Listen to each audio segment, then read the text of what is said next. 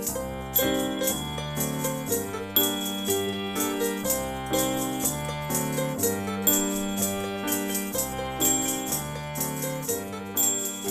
hello and welcome to another episode of Muslims Want to Know, the show where I try to answer the questions you have about the Bible and Christianity. I'm your host, Reverend Eric Mason. Before we get to our question today, I want to remind you to hit that subscribe button and leave a review. The more reviews the podcast receives, the more it comes up as a recommendation for others. The more it comes up as a recommendation, the more other folks get a chance to hear answers to their thoughtful questions. And speaking of questions, I have some exciting news for you. The website for Muslims Want to Know is finished. On the website, you can listen to all the episodes, read transcripts of the episodes, submit your own questions, support the podcast, and even take online courses as well.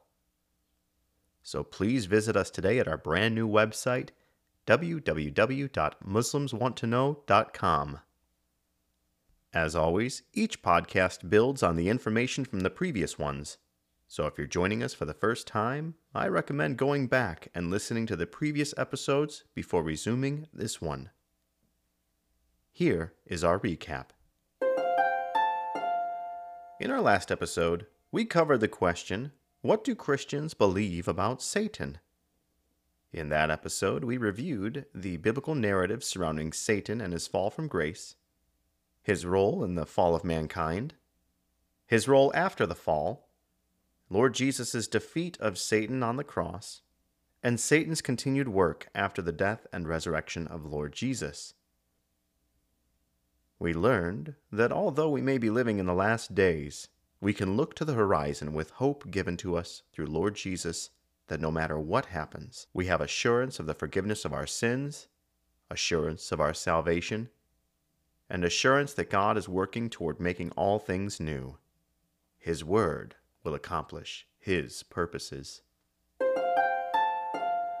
Following our recent conversations on the assurance of the forgiveness of our sins and assurance of salvation, I thought it would be good to add to that conversation by answering the question are all Christians truly Christian? Now, this question is very interesting because it does not come from our community members. Actually, the question comes from my own observations and my own concerns for our community. You see, there are many individuals in this world who, either intentionally or unintentionally, represent Christianity.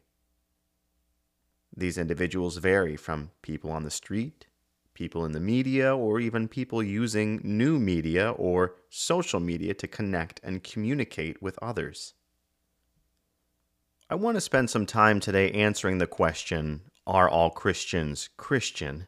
Because I think it's important that you understand that not everyone who represents Christianity is truly and sincerely following Lord Jesus. Before we look at the answers to our question today, let me open with a brief prayer. God, open the eyes of our hearts that we may hear your words and understand and do your will, for we are sojourners upon the earth. Do not hide your commandments from us, but open our eyes that we may perceive the wonders of your law. Speak to us the hidden and secret things of your wisdom. Enlighten our minds and understanding with the light of your knowledge, not just to cherish those things written, but to seek after you by doing them. Amen. So, are all Christians truly Christian? Well, my friend, as usual, there is a short answer to this question, and of course, a longer explanation that goes along with it. The answer is yes. All Christians are truly Christian. But not all people who say they are Christians or represent Christianity are Christians. What do I mean by that? Well, to better explain what I mean by this, I'm going to divide the rest of this episode into two main sections. Section 1 the four soils as defined by Lord Jesus. Section 2 Profess Christians who are Christians by title but not belief. Section 1 The Four Soils as defined by Lord Jesus. Lord Jesus once compared faith in him to seed that was sown into different soils and the resulting fruit, which then came out of the soil. Later on, he then explained the parable to his disciples. Mark chapter 4, verses 1 through 9, and Mark chapter 4, verses 14 through 20. Again, he began to teach by the sea and a very large crowd gathered around him. So he got into a boat on the sea and sat down, while the whole crowd was by the sea on the shore. He taught them many things in parables, and in his teaching he said to them, Listen, consider the sower who went out to sow. As he sowed, some seed fell along the path, and the birds came and devoured it. Other seed fell on the rocky ground where it didn't have much soil, and it grew up quickly, since the soil wasn't deep. When the sun came up, it was scorched, and since it had no root, it withered away. Other seed fell among thorns, and the thorns came up and choked it, and it didn't produce fruit. Still other seed fell on good ground, and it grew up, producing fruit that increased thirty, sixty, and a hundred times. Then he said, Let anyone who has ears to hear listen. The sower sows the word. Some are like the word sown on the path. When they hear, immediately Satan comes and takes away the word sown in them. And others are like the seed sown on rocky ground. When they hear the word, immediately they receive it with joy, but they have no root they are short lived. When distress or persecution comes because of the word, they immediately fall away. Others are like the seed sown among thorns. These are the ones who hear the word, but the worries of this age, the deceitfulness of wealth, and the desires of other things enter in and choke the word, and it becomes unfruitful. And those like seeds sown on good ground hear the word, welcome it, and produce fruit thirty, sixty, and a hundred times what was sown. In this parable of Lord Jesus, there are four types of soils addressed by Lord Jesus. Each soil represents the heart condition of the person receiving the good news of Lord Jesus. People who are like the soil on the path are those who hear the good news of Lord Jesus but are automatically dismissive of the message a person's biases, prejudices, religious background, or religious teaching are used by Satan to prevent the gospel from entering the heart of the person. Other people are like the rocky soil. These people initially receive the words of Lord Jesus joyfully and may even briefly profess faith in Lord Jesus. Although such people may have been sincere in their proclamation, they were not truly sincere in their faith. As a result, these folks generally renounce their faith after experiencing initial persecution. The third group of people are the people represented by the soil among the thorns. These people may have professed faith, and may even have endured in their faith for some time. But the cares of the world eventually make these people turn away from God and rely on themselves. Like the previous soil, these people seemed sincere in their proclamation, but were not sincere in their faith. Unlike the previous soil, many of these people continue to claim to be Christian, even though their lives are not submitted to God through their faith and obedience to Lord Jesus. The last group is the people whose hearts are like fertile soil. These are the people who receive the Word of God allow it to take root, and come to a sincere faith in Lord Jesus. These are the true Christians. The ones who don't just claim to be Christians, the ones who truly are Christians. This is why we say all Christians are true Christians. Because to be a Christian is to be sincere in our faith.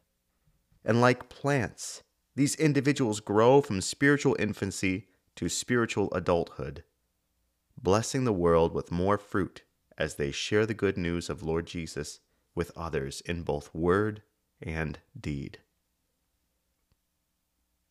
One of the consistent themes that has continued to come up in these last several episodes is the theme of sincerity of faith. Faith is not simply giving your mental assent to the information of the gospel. That's actually only part of it. Faith is also recognizing that your life is not about you. Your life, and all of life, is about God. Fun fact According to the Lexham Theological Wordbook, faith is the knowledge of, trust in, and commitment to Jesus Christ that is required for salvation. The term is derived from the Greek word pistis and often refers to our response to God's promises and purposes in this world. Faith in Lord Jesus also means obedience to live out his command to love one another as I have loved you, and to love our neighbors as ourselves. In essence, when we come to faith, we give assent to the totality of the message of the Bible, which culminates in the life, death, and resurrection of Lord Jesus. We become adopted into the family of God and begin to live a life that is marked by the sharing of the story of Lord Jesus with others while also loving those around us through the heart of God. Because a Christian's life is centered around God and oriented around God, we also begin to order our lives around service to and with God. Now, it's an unfortunate reality that not all people who claim to be Christians have sincere faith in Lord Jesus. Time and observation are the markers through which one can actually tell whether a person is a true Christ follower or not. Section 2 Professed Christians who are Christians by title but not belief.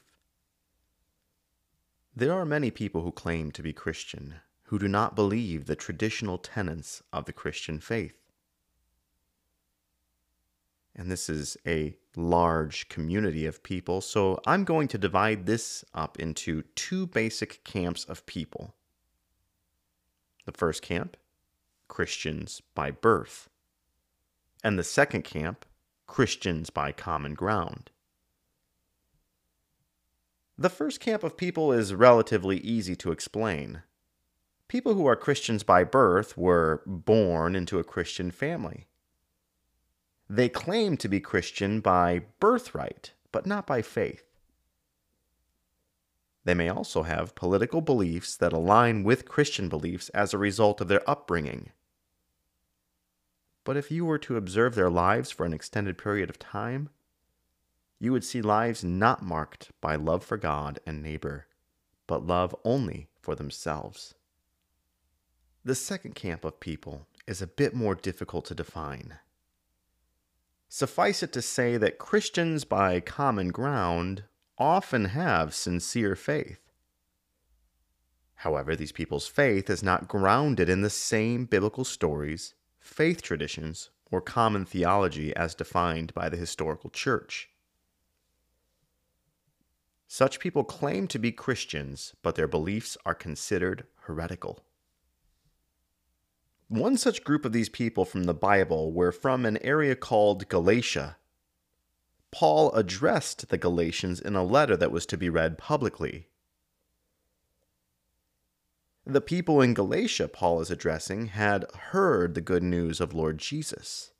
But some teachers had actually entered into the community and infiltrated the community and began distorting that message by adding untrue things to it. Galatians chapter 1 verses 6 through 9. I am amazed that you are so quickly turning away from Him who called you by the grace of Christ and are turning to a different gospel. Not that there is another gospel, but there are some who are troubling you and want to distort the gospel of Christ. But even if we or an angel from heaven should preach to you a gospel contrary to what we have preached to you, a curse be on him. As we have said before, I now say again if anyone is preaching to you a gospel contrary to what you received, a curse be on him. Today, a portion of the people who claim to be quote unquote Christian hold different beliefs about the nature of Lord Jesus. This is because their leaders added to the original message of the gospel. Some added entire new books and claimed that angels gave these books to them, which clearly Paul warns about in this letter. Others have taken the original words of the Bible, but then imposed vastly different meaning on them. So, how can one tell if a person who claims to be Christian is really Christian? The answer comes down to observable transformation in a person's head, heart, and hands. Transformation of the head. This revolves around the person's understanding and knowledge of who Lord Jesus is, what Lord Jesus did for us, and that person's understanding of the triune God and willingness to surrender their entire being to God.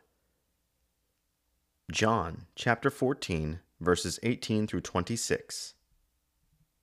I, Jesus, will not leave you as orphans. I am coming to you. In a little while the world will no longer see me, but you will see me. Because I live, you will live too. On that day you will know that I am in my Father, you are in me, and I am in you. The one who has my commands and keeps them is the one who loves me, and the one who loves me will be loved by my Father. I will also love him and reveal myself to him. Judas, not Iscariot, said to him, Lord, how is it you're going to reveal yourself to us and not to the world? Jesus answered, If anyone loves me, he will keep my word. My Father will love him, and we will come to him and make our home with him. The one who doesn't love me will not keep my words. The word you hear is not mine, but is from the Father who sent me. I have spoken these things to you while I remain with you. But the Counselor, the Holy Spirit, whom the Father will send in my name, will teach you all things and remind you of everything I have told you. Transformation of the heart. The transformation of the heart is primarily concerned with the area of love love toward God and love toward neighbor. A Christian is a person who grows in love more and more throughout their lives. This person has also surrendered their entire being to God. John chapter 15, verses 12 through 17. Lord Jesus said, This is my command love one another as I have loved you. No one has greater love than this to lay down his life for his friends. You are my friends if you do what I command you. I do not call you servants any more, because a servant does not know what a master is doing. I have called you friends, because I have made known to you everything I have heard from my Father. You did not choose me, but I chose you. I appoint you to go and produce fruit, that your fruit should remain, so that whatever you ask the Father in my name, he will give to you. This is what I command you love one another. And finally, transformation of our hands. A Christian whose head and heart are connected and renewed as a result of their faith will begin to act differently. In all things, they will develop into people whose lives are defined by self sacrifice and by good works. John chapter 13, verses 12 through 15. When Jesus had washed their feet and put on his outer clothing, he reclined again and said to them, Do you know what I've done for you? You call me teacher and Lord, and you are speaking rightly, since that is what I am. So if I, your Lord and teacher, have washed your feet, you also ought to wash one another's feet. For I have given you an example, that you should do just as I have done for you. Ultimately, the triune God is the judge of this world. He is working to draw all people to himself through Lord Jesus as time moves forward until the renewal of all things. Now I'm speaking on behalf of myself my part in this life is not to condemn or judge, but to share the story of Lord Jesus faithfully with both love and integrity. Well, once again, thank you so much for joining me. I hope and pray that as you continue to seek God, you ask for visions and clarity on all these Christian claims. And if you'd like some good resources on the material I covered today, I recommend taking a look at the Lexham Theological Wordbook and the CSB Study Bible, which, of course, is the Bible translation I use. And if you don't have a Bible, I recommend downloading the YouVersion app and selecting the CSB version from the list of translations. That's YouVersion, as in Y O U version. And that sound means it's about time to wrap up. Before we close our time together, I want to remind you to hit that subscribe button and leave a review. The more reviews the podcast receives, the more it comes up as a recommendation for others. The more it comes up as a recommendation, the more other folks get a chance to hear answers to their thoughtful questions.